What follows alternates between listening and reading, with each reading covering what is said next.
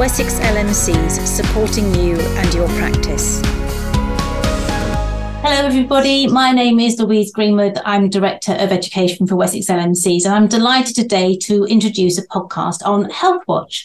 So I've got Linda Webb with me, who is the Communications Lead for Healthwatch Wiltshire. Hi, Linda. Hi there. Um, and Andy Mintram, who is the local leadership board member for Healthwatch Wiltshire and also a practice manager. Nice to see you, Andy. Hi, Louise. So I think um, some of us have heard the name Healthwatch, but we don't always know what it is. So, Linda, what exactly is Healthwatch?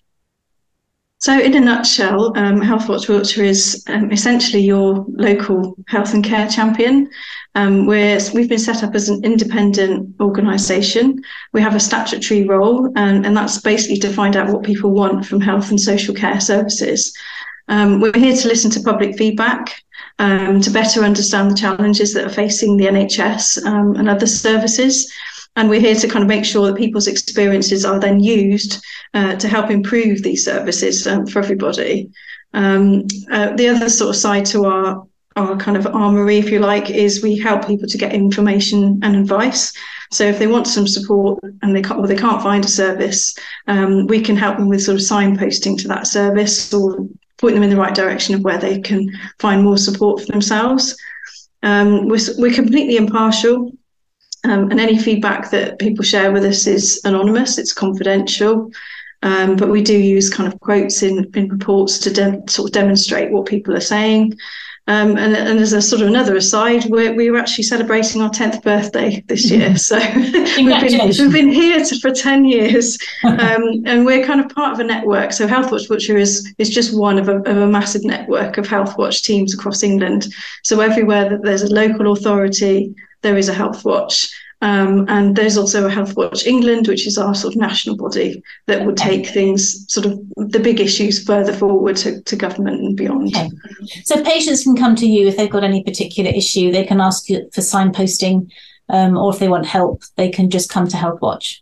That's right. Um, but we also sort of spoke, but sorry, focus on specific things, um, so conditions or services, um, and we would run surveys as well to kind of get that specific feedback, um, and that can be on a huge range of topics. A lot of it depending on what people tell us in the first place. So if they come to us and there's a massive thing about mental health, which there obviously has been over the last few years, then we would focus our projects and our surveys on that topic. Right and find out more about what's going on and what the trends are. Okay. And then we then we'd kind of feed that back to the services themselves. So whether it's the council or the integrated care board, and that's how we. And I think we're going to come on a little bit later in the conversation to talk about two specific surveys that you have done just recently. Can't get my words out. Um, so, Andy, what position do you take on the board? You're so the local leadership board. Um, so, what exactly do you do?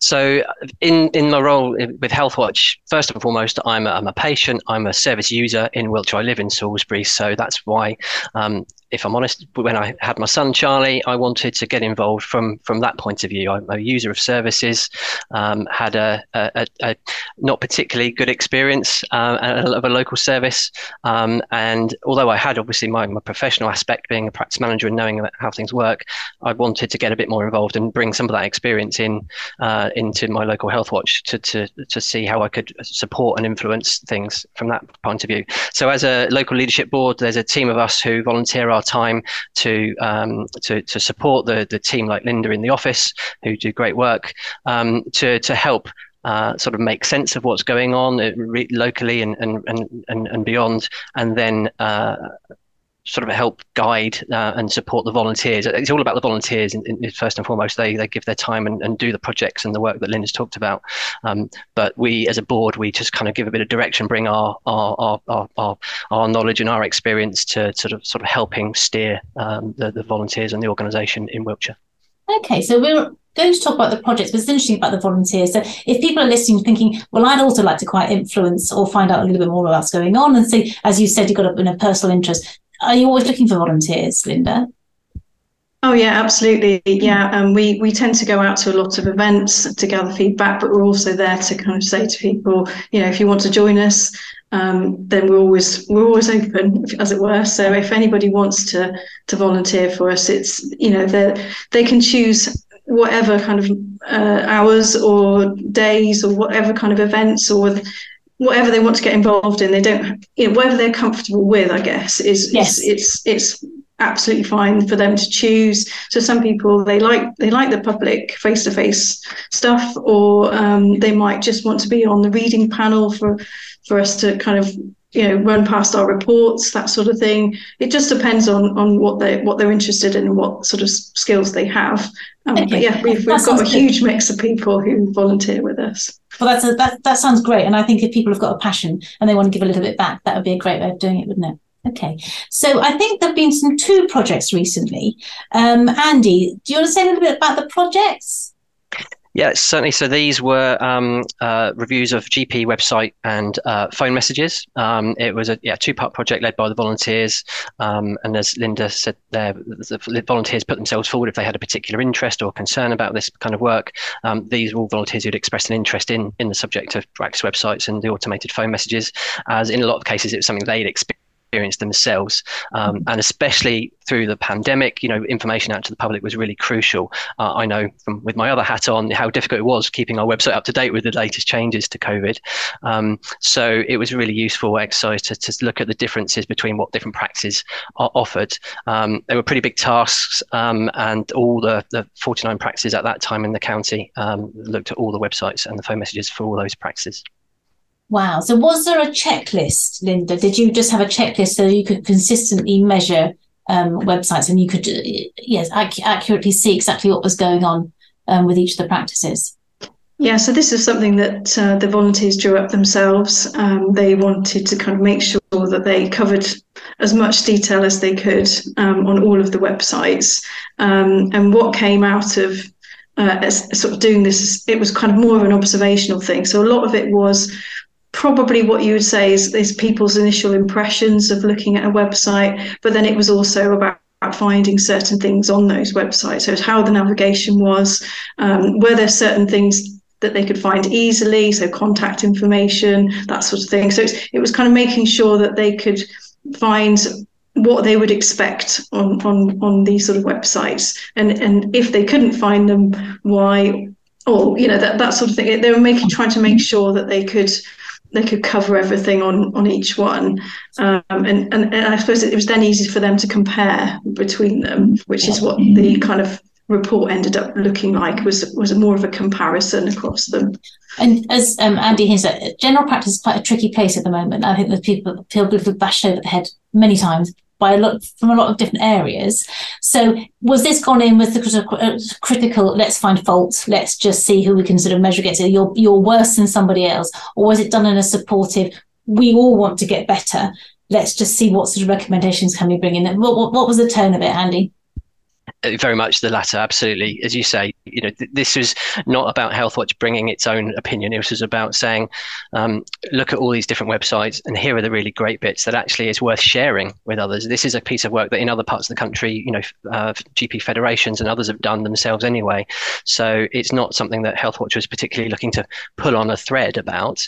It's about saying as you say looking at how can we all improve? How can everyone benefit both patients and practices alike? Because although clearly the primary driver for this was was service users, practice um, patients trying to find information that they want and, and perhaps had struggled with.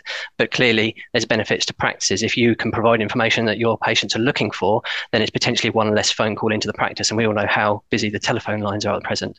So it's absolutely about making recommendations, focusing on particular areas that patients felt they wanted to find, um, things that would help them with that, i.e., the search functions and, and the likes, um, uh, online forms that are available, um, different access to services. So, yeah, recommendations basically for how you could consider your website from hopefully you know, the majority are all they are pretty good, but they can we can all improve ours, and I know I can certainly improve my practice website. Um, and is it all anonymous, Linda?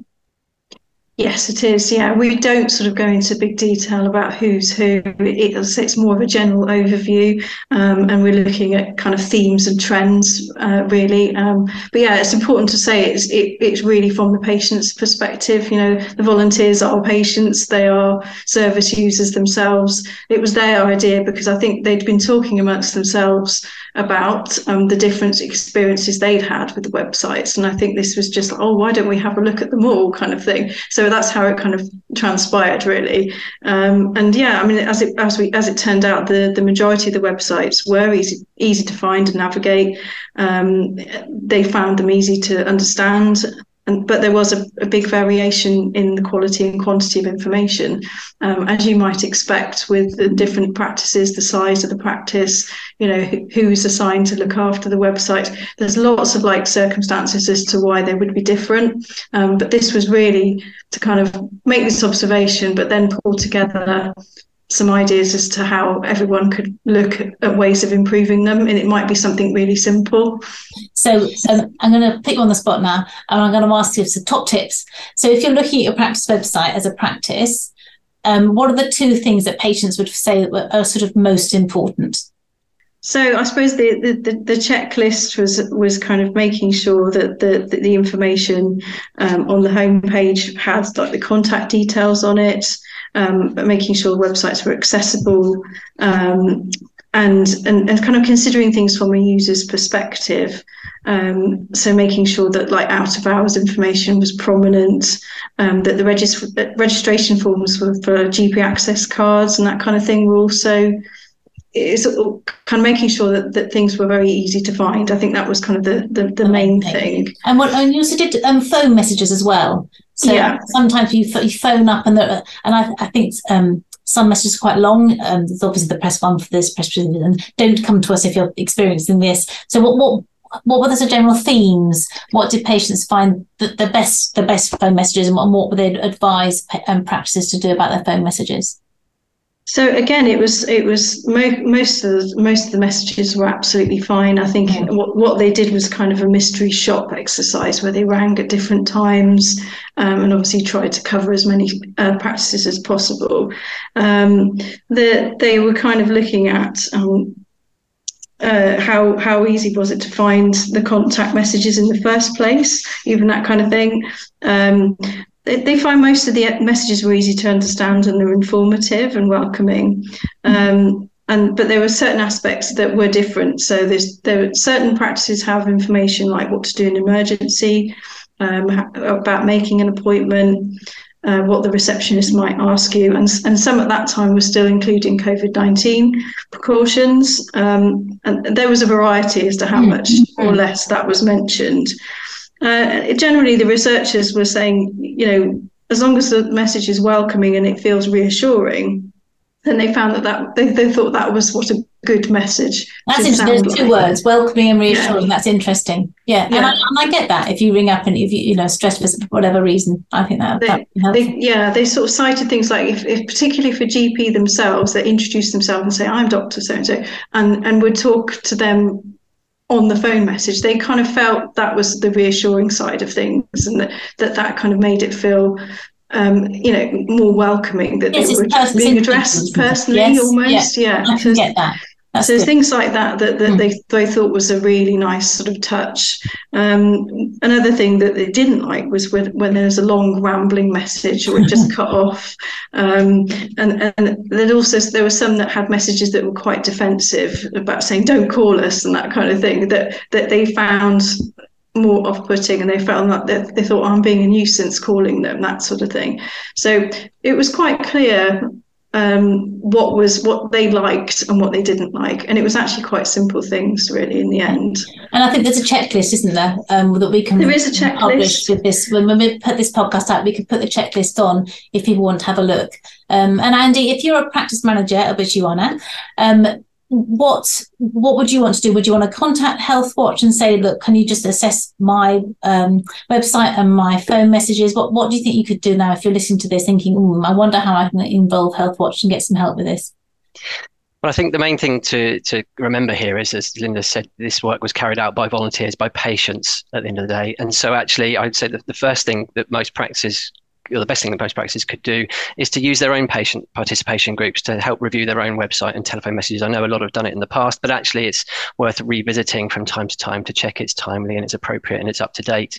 Um, Healthwatch are, are always yeah, open to, to feedback from practices and, and services as well as from patients because actually we're all working to the same goal at the end of the day. We're all trying to improve services and deliver the best we can. And Healthwatch does have a, a different angle on that. And, and as Linda said, we work to Healthwatch England and can perhaps influence things in that regard. But but ultimately, it is about the patients, and it, and and HealthWatch relies on testimony and feedback from patients. So actually, therefore, probably the best thing practice can do is use your own patients, use your own PPG to help you with this work. Fantastic. That sounds great. So I think this has been really helpful. Hopefully, people knew the name health watch but possibly didn't know what it stood for and what they did. So you've really helped us understand that. And as you said, Linda, there are health watches all over. So all over our, our big patch in Wessex, there will be a different uh, there will be a different health watch organisation. Um, and I guess we just uh, would recommend people when they've got a few moments just have a look at the survey, have a look at the recommendations, and just just use their patients to assess what's going on in their own practice. Um, but it's it's really good to build relationships, and I really appreciate you coming along. Thank you, Linda. Thank you, Andy. Um, I've learned lots, and that's been very useful. And we look forward to hearing your next survey. So please come back when you've got another one. Bye bye then. Thanks very much. Bye bye. Wessex LMCs supporting you and your practice.